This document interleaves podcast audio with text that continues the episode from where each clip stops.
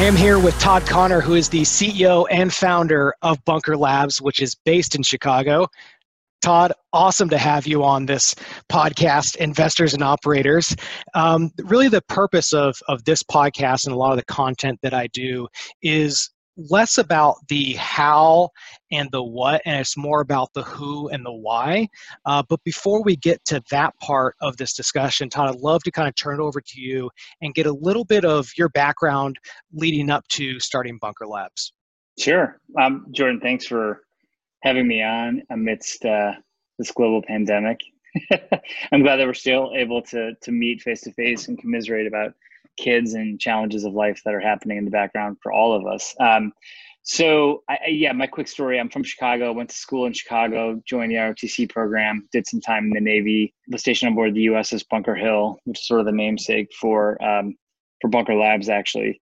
And, you know, for me, joining the military serving was just like, something I wanted to do. I was excited to do it. I never saw it as a career for myself. I wanted to sort of have that stamp early in life, and um, and was grateful for everything it it, it was for me. Um, it was an interesting time. It was 9/11, so you know, pre 9/11, post 9/11. I feel like if you were on active duty at that point, like the world just changed, and I think it's been different ever since. Certainly in the Navy, it was. Uh, we went from having a planned deployment with like you know 12 port visits to a, a, deployment that was like three months longer with one port visit. You know, so that was sort of the nature of being at sea afterwards. But had an amazing experience. Got out. Came back to Chicago, like most veterans that are transitioning out, you, you're you're in this journey of like self discovery and trying to figure out what's my life purpose now. How do I it's both the existential questions of like what do i do with my life but also the practical questions of like how do you go out and, and network and get and find the right opportunity. And so just did some things went to business school had a couple different management jobs. When did you start b school? Uh, i got out of active duty in 2004 started business school in 2005 okay. And i was going to school part-time evening like evening program at the university of chicago. What were you doing um, to pay the bills uh, when you're yeah, I got a job at a company called McMaster Car Supply Company, and they're a privately held industrial distribution company with a very generous tuition benefit. And um, they liked hiring junior officers because they, I mean, a lot of the roles. I mean, I was I was supervising different functions within a warehouse as well as had a marketing rotation, but sort of like this generalist management job, and just a, a really fantastic company, very well run, privately held. So you know, kind of different in terms of some of their methodologies and culture and things like that. But um, but yeah, I was um, I was working actually for the state of Illinois in the job that I was not excited about. Working for the Inspector General to sort of fight waste, fraud, and abuse within the state of Illinois, which is a really noble mission. I was actually very excited about that mission. Sought the job while on active duty, got the job, started the job, realized, hey, this job doesn't make sense for actually who I am or what I want to do. And I think that's I, you know, I think a lot of veterans have can ha- share that experience of like you just got the wrong, you know, you sought something, you got it, but it just wasn't the right thing. And I, I, so there's some trial and error that goes into this. And then this company, McMaster-Carr, called me and said, "We think that you should come interview." And I was like, "I'm all, I'm all in."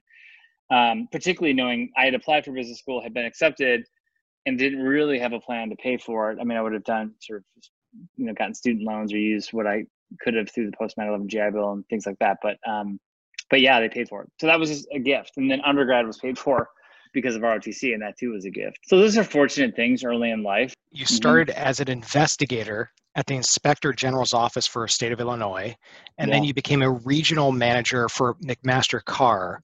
Mm-hmm. And then what what was McMaster-Carr again? That's an industrial like distribution company. Okay. Yes, and I then, spent two and a half years there while I got my uh, MBA at night. Yeah. And then, and then after that, you went to Booz. Yeah, after that, I went to Booz, and I worked in Booz Allen Hamilton. I worked in their commercial strategy practice, um, which they later split off as Booz and Company. But um, I went there. I went to sort of was working with clients nationally. Was based in DC, but was working primarily in California.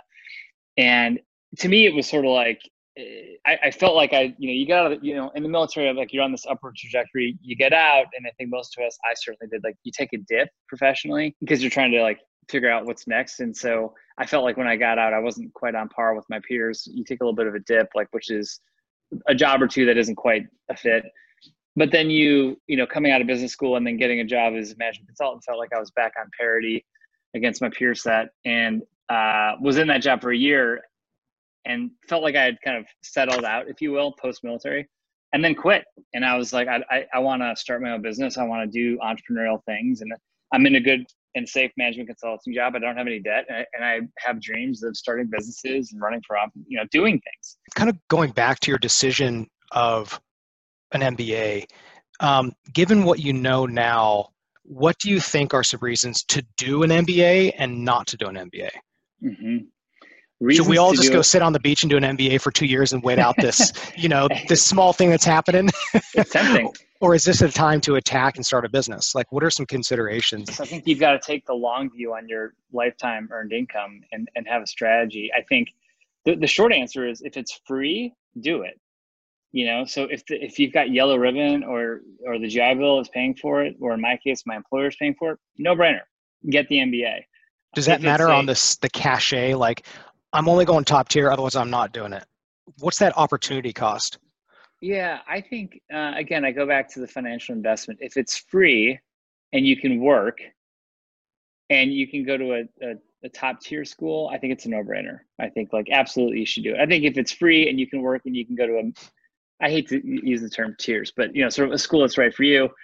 I still think do it. I think if you know, to me, if it's free and it advances you, why wouldn't you do it? If you're having to make choices between that and spending time with your family, then it's more nuanced. And you know, I, I would give blanket advice, but I think where where you gotta ask your, I think where you need to pressure test the thesis is what if it's if you're to take on like hundred and eighty thousand dollars in debt.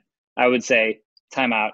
A lot of people, too many people, I think, go into an MBA program on the thesis that I'll be better positioned for the future for some opportunity that I don't know yet what it is. And I and I would say like unless you've got a better thesis, you need a better thesis than that before you go spend one hundred eighty thousand uh, dollars and take on that debt because it's real debt. I don't care if it's low interest or if it's you know or if the the payback period is thirty or fifty years. It's it's real debt. So don't don't. I think higher ed in some ways has sort of taught conditioned us that like student debt isn't like it's sort of like it's a it's yeah. acceptable debt. It's not real debt. It's like it's student debt. Like that's normal. We all have it. It's like actually it's like the most real debt there is because you you out of all the types of debt you can have you're still paying that back.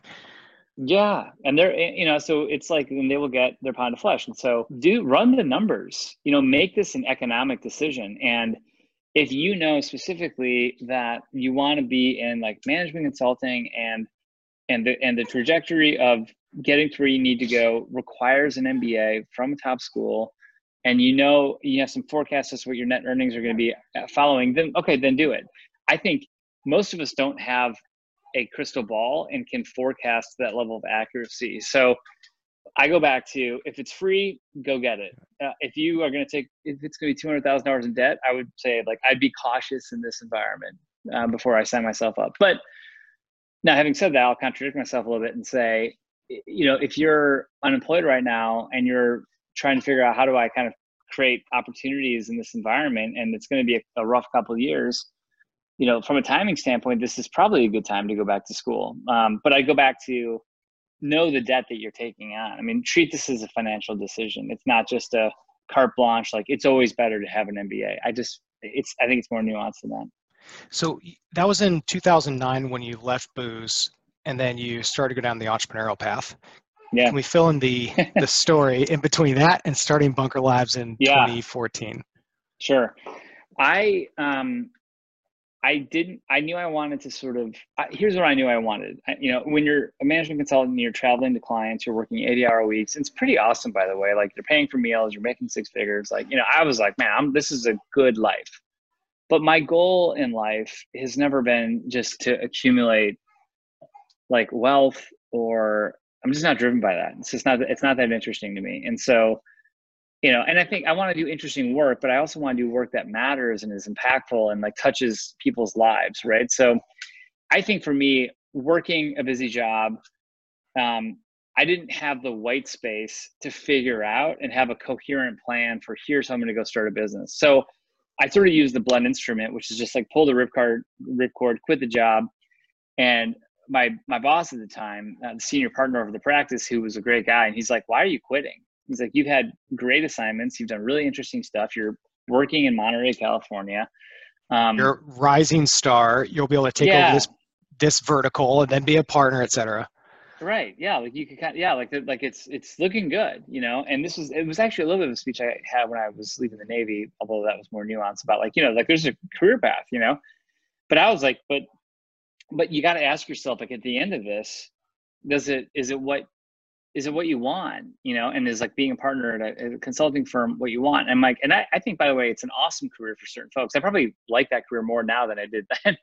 um, but but I was like, it's not. I don't think it's ultimately what I want, you know. And so, again, you, if you take the long view of your life, you you you you look at it and you say it's either a very risky decision to quit a job because you look at the next six months and you're like, there's nothing good about the next six months that says quitting now makes sense. If you take the a 40 year look at your life, then you feel urgency to get started towards the thing that is like your ultimate investment. Let's say you're eight to 10 years in and you're about mm-hmm. to get out in three months.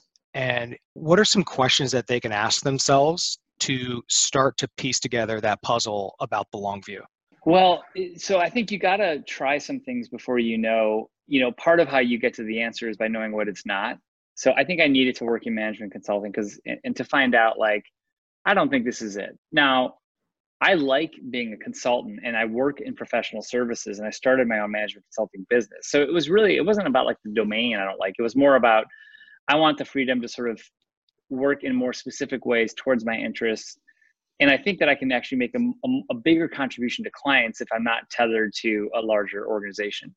And so, but some of that you you learn. The advice I would give is number one is like make sure your personal finances are in order, right? So for me, like my finances were very simple um, but i was like i can quit and i can do this for nine months and like by the way i'm to rent a bedroom from a buddy of mine that costs you know 500 bucks a month and i'm and i'll and i'll eat ramen noodles like i don't care you know and so which when you're 29 or 28 i guess it was 27 or 28 that can feel like a lot you know if like if it matters to you have a to have a cool car then like like that's a choice you know? So you got to be willing to be like i'm willing to like live simple live scrappy because the freedom it affords me is more important than like whatever material wealth i think i have got now or i need now or you know whatever. And again there are a couple of are, interesting points here. One is the the process you went through of thinking through the worst case scenario mm-hmm. of i'll live friends i'll eat ramen noodles two arms, two legs, two eyes, guess what? I could live to fight another day, um, is one thing. But I, I think the other really critical thing that I'm taking away from this is the importance of white space. And mm-hmm. especially if, you know, when people might have one or two kids, there is no white space. Right. and so, but, and then we don't appreciate the need to have that white space. Yeah. Um, it sounded like you did not have that white space to think creatively, to think really about what you wanted to do because things were going mm-hmm. a thousand miles an hour when you're consulting. Correct. And it's not just white space. It's it, it's white space to think, but it's also white space to experiment. And um, like because what happened, you know, after I after I uh, left Booz Allen and came back to Chicago, I sort of launched three projects at once to sort of see like you're just in a state of discovery, right? And part of how you discover is like you start podcasts, you you go talk to like prospective clients about like what their needs are. You figure out if you can you know like you get involved in a lot of things. Like you, you get your ear to the ground and you join a bunch of initiatives and start adding value where you can. You start you start to learn and this has to in my view be discovered. It's not it's not intellectual exercise solely. It's um you find out you discover it's a it's a process of discovery where i'm needed you know, and where I can add value and where the opportunities are. Um, and so, um, and that's what I did. I spent about two years experimenting, like launched a couple businesses, sort of things that work, things that didn't, something like one thing that worked real well, something that didn't work. But you, that's the, that's the process of discovery. Um, and I needed that. Maybe there's a better way, more sophisticated way to do it, but I needed that sort of mechanism to I needed a space, right, to, to, to think, but also to experiment. And I, I, I just think that distinction is important because you don't, I think sometimes people think it's about quitting and taking the leap.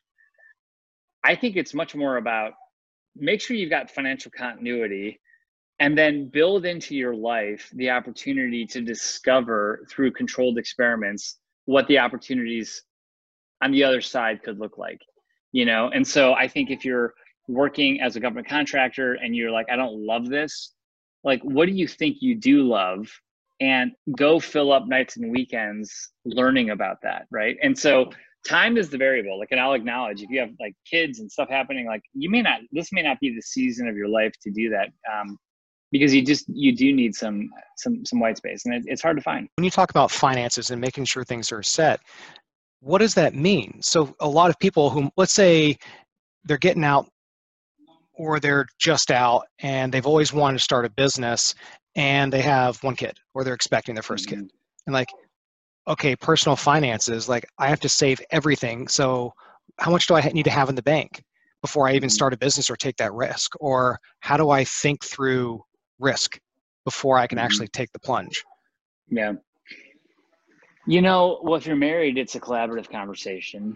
Um, it's a set of choices. You know i think it's getting really grounded in the money that we're spending and why we're spending it and where we're spending it. You know so that's one. And and i think if you need you should feel like you've got six to 12 months of runway um, before you, you you know before you turn off financial income. I think the i think the bigger task and even when i've been full-time employed i've always thought of like alternative ways to go and cultivate opportunities on the side. Like even when I was working at McMaster-Carr Supply Company, like every lunch for an hour, I would go and um, I would go and like to a coffee shop and like work on like business plans. Like I, I was just hyper conscious of like whatever nooks and crannies in my day I had um, that that would be consumed with me thinking about and strategizing for what's next. So you know, get grounded. Get grounded in how do you spend every minute or every day. If you're married, have a conversation with your spouse about how to reclaim some of that. How do we better do this? Get grounded in your math. Like, how much money do I have? You know, can I, um, can I like if I quit today? What's the worst case? Absolutely understand the worst case scenario, but understand some some alternative scenarios as well. I think we tend to think about the worst case and the best case, and it's almost always a case in between.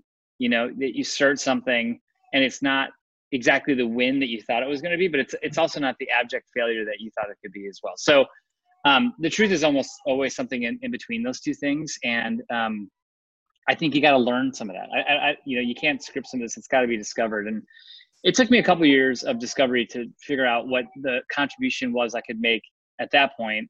But it's, you know, and then I figured it out but that's an iterative process and the more you do that the the easier it gets to do that again and again and again. And so um, i think it's acknowledging and this is this is where your ego takes a hit. It's acknowledging like i'm going to be a season of my life where i don't have the answers but i'm out i'm out in the world discovering what it could look like. And um, i think we think particularly in the military like you got to pre-package the whole solution and like i'm going to announce it and then it's going to go according to plan right? It's like I'm doing this, and then like we've already set what success looks like, and that could be a trap. You know, uh, the more provocative thing is to say like, I'm I'm gonna I'm committed to to understanding this one problem, and I don't know what the solution is yet, but I'm really curious about it, and I'm gonna go spend energy on it. Oh, I, I love that just because so many people have kind of a false expectation of what life after the military might look like and or life in any transition and it's almost like an acceptance and almost like a uh, a radical acceptance that it's going to be broken a lot of that way. But that experimentation to your point that discovery is is critical to getting to where you want to do and forming that long long view. Yeah. And i think it's the discovery piece is there's a misconception that entrepreneurs are like have like a high tolerance for risk. It's it's i think we've framed the conversation in entirely the wrong terms. It's not about risk. It's about it's good entrepreneurs strategically de-risk the process of starting a business. Bill Gates had a job while he was building Microsoft, you know, and and it was only until like Microsoft had like sufficient maturity that they quit and did the thing full time, right? And and a lot of successful entrepreneurs cultivate and start the thing as a side hustle, right? It's it's it's not the folklore of like we we mortgaged the house and like we're down to our last dollar and then it worked. I mean, sometimes like I, I hear those stories as well but it's it's folly to think that that's like the instruction manual on how to do this. Like the better more strategic path and frankly and there's research on this the better path the smarter path the more successful path is entrepreneurs de-risk the process. So they can go out run the experiments. They they have financial security either because they're still working or because their spouse is working and they're being supported, or because they're getting like BAH or they're, you know, um, whatever the case. Um, but it creates a runway for them. And it's not just a runway for their own lives, it's actually turns out to be a runway for the business. So, so there's less pressure on the business as a result of this runway. There's less pressure on themselves personally, and there's more time to discover like product market fit, if you want to think of it like that. Like you as the entrepreneur are the product, you need time in the marketplace to determine like where's the fit. And so that there's a process to this, and I've actually I'm, I'm i have a book coming out in the fall that sort of articulates the process as I see it around how to do this strategically in a way that doesn't create personal risk for yourself. And I think the last thing I'd say, Jordan, is this process of like opening up, creating white space. It's, it's something that I think I do in every chapter of my life where I'm trying to figure out what's next. And like I'm, you know, we ju- I just stepped down as CEO of Bunker Labs. I'm technically, I'm still with the organization. I have the title of founder, but I'm there's Blake Hogan is now the CEO, and so I'm I've sort of clearing the decks a little bit to to sort of zoom out, step back, and say, okay, given the environment we're in, how do I, what do I do as a human to make my highest and best contribution, and what's what's going on here, you know? But you got to zoom out to sort of do that. So, um, you know, again, so I think it's something that it's not just like you do it the first time you start a business and then you're done. It's like it's an iterative process. It's a lifestyle. It's a way of thinking and observing that is is cultivated over time. So let's go over to the Bunker Lab story. It, you started in, in 2014. What's the story about getting it off the ground and and how it has evolved since 2014? Yeah, it's evolved a lot. So we started in 2014, and and there, eh, you know, I have the title founder, but nothing is done in isolation. There's always partners along the way, and I have a long list of folks who have have always um, done the heavy lift along with me to sort of build the organization to what it is today. But and actually, um, before we jump too far, can you tell? Can you t- say what Bunker Labs is? yeah, I sure, think we sure, sure. I breezed through that. Sorry. Get that? Yeah. So, so Bunker Labs is a uh, organization, uh, nonprofit that helps military veterans and military spouses, and more broadly, sort of the military connected community start businesses. And so um, we have four programs that we run. We have an online program called Launch Live Online. We have monthly networking events, which we've sort of suspended for now in person, but we're doing them virtually, called Bunker Brews. We have a, a, pro, a partnership with WeWork in, I think, 24 cities called the Veterans in Residence Program, where we incubate across those 24 cities 10 veteran owned companies for six months at a time, veteran or military spouse owned companies. It's like an incubation. And then we run a program called CEO Circle, which is like a mastermind group. So we run these four programs across 30, I think 31 chapters today across the United States. So it's a national organization. We have about 28 employees total. We have about 200 volunteers, city leaders that actually sort of are ambassadors and run the chapters locally. And then we're, we're supporting about 2,000 entrepreneurs a year through these through that kind of program portfolio. So it's pretty awesome. And I awesome in the sense that like I feel humbled um, to sort of hopefully be a catalyst to create a platform for entrepreneurs to kind of connect. Because my whole theory is you got some super talented military veterans who want to start businesses. You've you know, and if we can just get them talking to each other, the wisdom and learned and lived experiences within the community. The question is just how do you help the community kind of gather to sort of be a catalyst for itself, right? So it's less about Bunker Labs is teaching you everything. It's more about Bunker Labs is a network for you to kind of access the world of entrepreneurship support that you need um, in, in, terms of mentors and experts and programs. And so we take that leverage and we go and negotiate um, to get access for the veteran community to things like WeWork, to things like you know low interest loans, to things like you know venture capitals. Uh, venture meeting venture capitalists and, and the investor community.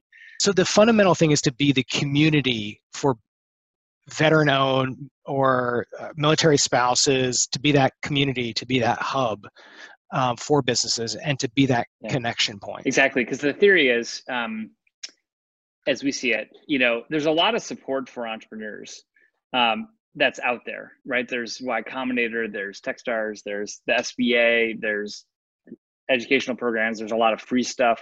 Um, you know there's fintech accelerators there's food tech accelerators. So there's a lot that's already out there. Um, what we want to be is sort of the front door for the military connected community that really doesn't know. I mean their mental model of entrepreneurship might just be like i saw shark tank and i thought that was cool. What we want to do is bring them in to the community kind of help them with those early day conversations about like how do you get started uh, and then at some point when they're at a point of maturity get them networked into like the right next resource right? So we don't it's like you sh- your whole journey as an entrepreneur should not just be bunker labs. It should at some point involve your local chamber of commerce maybe an accelerator um, maybe an sba program um, you know things that are specific to your industry your niche the needs that you have. But we do want to be uh, we don't want to leave all this value of being a part of the military community on the table. And so i always i sometimes say um, I think the military connected community is one of the most powerful networks in the world. The American military community is one of the powerful networks in the world, but we are um, one of the least organized. We don't have an alumni association, right? So as simple, and that's like elite meet, right? It's as simple as that is. We don't have a mechanism to convene, and so that's the role that the Chamber of Commerce plays. That's the role that I think Bunker Labs can play to make sure that we've got through lines um, for uh, business owners that are veterans uh, or military connected that want to sort of tie in and exercise some of that social goodwill that they have back to the military community. So, um, so that's the thesis, and then we, and then we run a bunch of programs as well. Um, what do you think are some of the key reasons why you've been successful in building this nationwide network and have had the impact that you have? Hmm. Well, um, I appreciate the question, um, the compliment. I, I think number one is like people always tell clean stories about how good it is. I think the reality is always like it's harder than it's harder and it's messier than than you see. Um, so you know we have challenges like every organization. Like it's hard, um, it, especially now. You know you're dealing with funders and it's challenging, right? It's challenging. It's challenging to run an organization. But the extent that we have been successful, it's a few, it's a few things. It's I'd say it's three things. Number one is its values it's having cultural values that you live by, hire by, fire by. And we are like dogged about that. Um, and I think most good organizations, like really good organizations, have like very specifically articulated values, and it is the currency by which they hire people, promote people, and and exit people, including volunteers, including board members, including sponsors, uh, including customers. Right. So so the values are to me impenetrable. We have six of them. I won't go through what they are but but having an articulated value system it lets people know who you are. And we want people that act like this believe this role model this. We want sponsors that believe this act like this. Our sponsors want organizations that you know like sort of they're looking for that alignment as well and it really is about the values more than it is about the programs. So the values is number one. And, and i've i articulated them early. We've refined them. But if you don't have this stuff written down if it isn't lived it, then it, it, it can't it's not material. It's not just like oh yeah like we did that 18 months ago. Like it's in the break room somewhere. Like it, that that's not what i'm talking about. So the first value of why we've been successful is we're very focused internally on living our values. Like if you do something that is mean like you don't stay. If you do something that's unethical, like you don't stay. And, and, then those are obvious. It's like, well, yeah, sure, we want nice people, we want ethical people. But a lot of organizations, it's like if they talk a lot about performance, but they don't talk a lot about behavior, then like, yeah, you can be mean if, if you get bottom line results. So values are nuanced and they matter. For us, one of our values is about being customer focused, but we say we wouldn't do anything for the community that we wouldn't be excited to do ourselves. And so everything that we do as an organization, we try to sort of make it relevant for you. Like our newsletters are not about Bunker Labs, they're about you, they're about entrepreneurs, they're about people starting businesses. It's stories about them. So it's very externally focused, and that's um, very intentional. You know, um, some websites, you go to their website and it's like, and this is a little counterintuitive, but it's like, it's all about them. I'm not on you know your bank's website because i want to learn about your bank. I'm, I'm on your bank's website because i want to learn about my finances you know and i think a lot of companies get that wrong a lot of nonprofits get that wrong. So we really lead with stuff about you and some and we get critique because like you can't find my bio on our website. You may not be able to find other things because it's like our view is it should uh, some of it's there if you if you poke but it's not it's not the headline you know it's really about like what do you need right now? It's like you go to you know so that's a big thing for us. And then the third thing I think is just um, discipline, operating discipline. Operating discipline is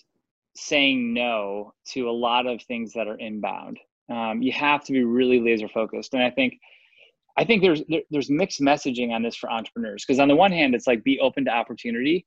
I have seen more companies die by you know death by networking because they're just like coffee after coffee after coffee, networking after networking after networking, and there's a place for that to network and to discover and have coffee and connect and talk. But I will tell you that if the balance of your day isn't focused on execution towards the thing that you know you need to get done, um, you can uh, you can waste a lot of time. You can waste a lot of money. So we so and that's hard to do when you're a nonprofit because everyone wants to sort of like network and and and so you got to find a way to sort of carve out have that, but stay focused on your mission. Um, and I think I see too many entrepreneurs without a clear thesis about what it is they're trying to do. They're not focused. You know, it's like to me, it's like you're either um, kind of playing offense against your own agenda or you're playing defense against someone else's right so you got to find the balance of like but if it was a good if, it, if it's something that we should have pursued um, then why didn't we decide that we wanted to pursue it before it just landed on your lap you know? And so there's a lot of stuff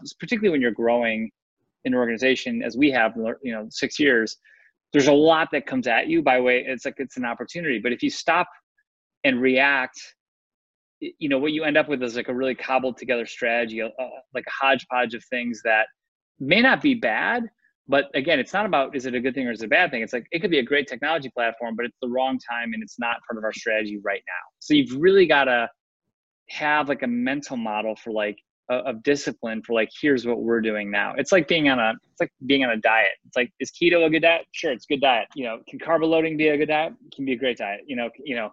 It, but it's all about like it's about the consistency of the diet. It's a, you know because if you do one diet this week and a different diet next week, like none of it works. And so it's about it's about picking a strategy and sticking to it, um, and then really knowing that all the stuff that comes at you, whether it's in or out of scope, against the strategy that you have articulated. Um, and I think I think a lot of entrepreneurs think it's about being like widely open to all ideas. And I, I, I think you got to have a calibration of like, this is actually where I'm trying to go. And I, and I know why. And I know what kinds of conversations are within scope and without like beyond scope for, for that mission. It's interesting. And there's that, you know, some of the best ideas come from thinking tangentially, but not letting that tangential thinking uh, get you away from the critical few things that you need to do in a given day or week. And an example of that would be, you know, a lot of the videos that we are producing. Sometimes, like I, I when I look at videos on different social media platforms, because the uh, viewers are different, like I get so many creative ideas on how to mm-hmm. incorporate mm-hmm. that into my market within private equity investment banking and doing media for them. So but i don't i have to keep things fresh. But in a given day you can't watch 10 hours of youtube videos. Otherwise i mean it just gets away from yeah. you no and this is like i think really this is the tension in entrepreneurship and and i call it like controlled curiosity. It's like i'm going to strategically step beyond the boundaries of this thing and go have a walkabout and because i need the situ like i need the situational awareness um, but I'm mindful of like how much time is spent doing that versus a set of tasks that I've determined like are, are critical for me moving forward. Um, and it, you know, you can call it like KPIs. I mean, you can call it, there's a lot of ways to put sort of discipline around this and, and, and having, I think a good operating system as an entrepreneur is, is critical. Like I think, and it doesn't have to be complicated, but you know, like knowing like what, what is a good week for me this week going to look like? What is a good day for me? What is a good year for me? You know just like that simple kind of frame and then keeping yourself honest because busy is a is a horrible metric of evaluation for how's it going? And like the first answer is like to sort of answer it in the context of how busy they are. And that's that's that's the wrong answer you know? Um if you're doing nothing that's probably that probably means something's not working but it but a good answer is like i'm on i'm on plan you know i'm, I'm on plan for what i what i have determined i need to do. What are before we kind of transition over to entrepreneurship in our current context what are some in looking back at the past six years of growing bunker labs what have you discovered about yourself as kind of your key strengths and your biggest weaknesses that you needed to complement with team and with advisors? Oh it's a great question, and I think this this soul searching is, is, critical. We talk about entrepreneurship and careers more generally, and we envision it as like an upward kind of up into the right model. We sort of definitionally sort of envision it as like climbing mountains towards peaks like progress is like sort of more and more success and you know it's up and to the right that's the wrong way to think about it in my view i, th- I think I, I think a better metaphor is sort of like lily pads like there's a pond full of lily pads and the question is like which one do you belong on and all of them are great but we're all here to play a specific role and and the question is like the CEO's job isn't better or more important. It pays more usually, but it's not better or more important than the person who works in HR or the person that works in facilities. But the skill set required and applied is just specific to that. And so I think for me, my self discovery is sort of like I'm good on a growth trajectory as a visionary with a small team. When it's like enterprise level, I think I'm not like that's not really where I thrive. I think if it's like like scrappy early startup, I'm not a sufficient generalist to sort of like do all the jobs. I mean, I got I got bunker there, but I, I do like to start things, but I like to do it with a small team. Um, but yeah. on the part about strengths and weaknesses, so you're you're saying that you really like to be impactful and up and to the right, but in a smaller context.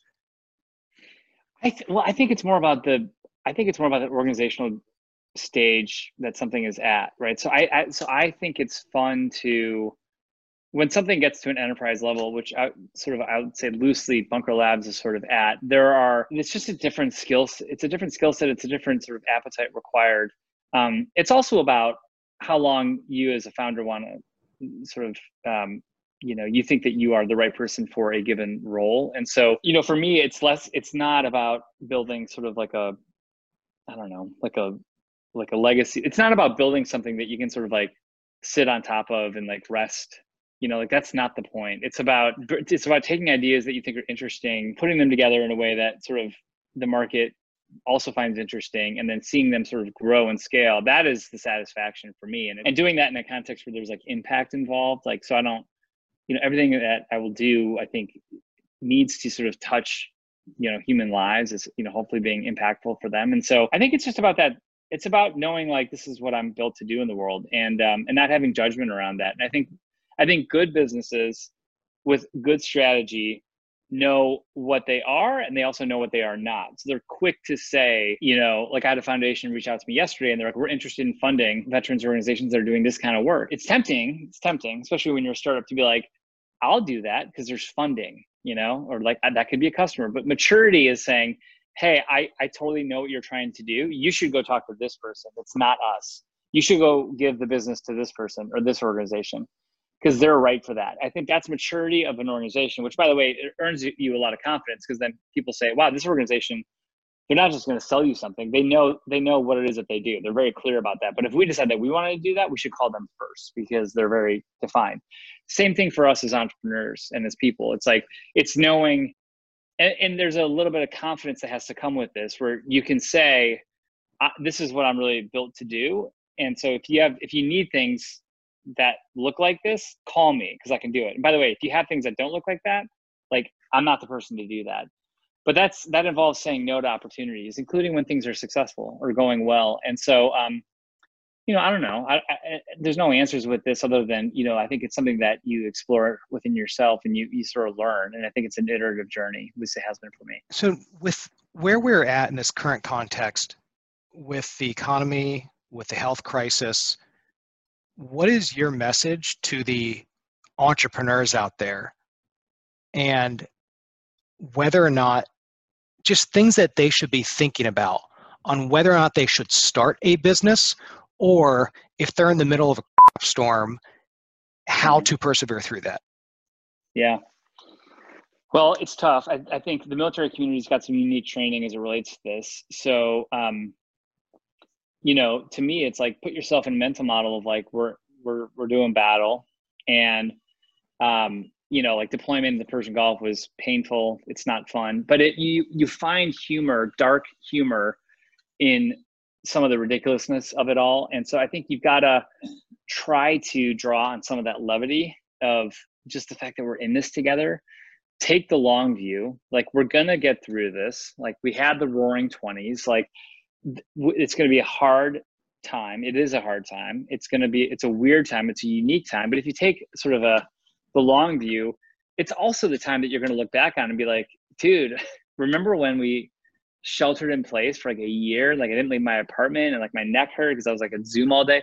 So I think take the long view, recognize that we're in this. Um, put people around you, um, not necessarily physically, but virtually and definitely emotionally, who can kind of ride this with you. Get simple in terms of what your material needs are. You know, realize you can do more with less. I think that's a wake up call for most Americans. I think the military community is probably already wired to that thinking. And then at some point, um, know this: we're in a we're in a period of massive disruption. You know, higher education, hospitality, travel, leisure, retail. I mean, massive disruption. I think bad business models were um, are being decelerated into obsolescence. Good business models will be accelerated into their sort of leadership stature. And I think that amidst this disruption, you're going to have um, opportunities. And so I think the the smart entrepreneur in this moment is sort of like hunker down, doing the things you got to do personally, sort of ride the storm, take care of your mental, your physical health, take care of those around you, um, and then and then be thinking um, and and and speculating about what's next because there will be a boom economy that comes out of this. Um, uh, and if if work from home is the new normal, then there's going to be a relocalization of economies. There's going to be you know a whole set of things that are that are possible how we think about higher ed how we think about healthcare um, and and opportunities will sort of be there and it's entrepreneurs that will sort of grasp those opportunities and so i just think take a long view and, and believe that like the fundamentals are, are going to be the fundamentals like if you are close to your customers and can serve them in ways that feels you know competent and coherent then like you're going to be successful q baby I got mine too. That's all right. I just got the handoff which happens to coincide with uh, the ending of this because you have a call to go to. And I really appreciate your time with this. Thanks, Jordan. It's always good to be with you, and thanks for uh, what you're doing. Awesome. Tell these stories. All right. Talk to you soon. All right, buddy. Thank Bye. you.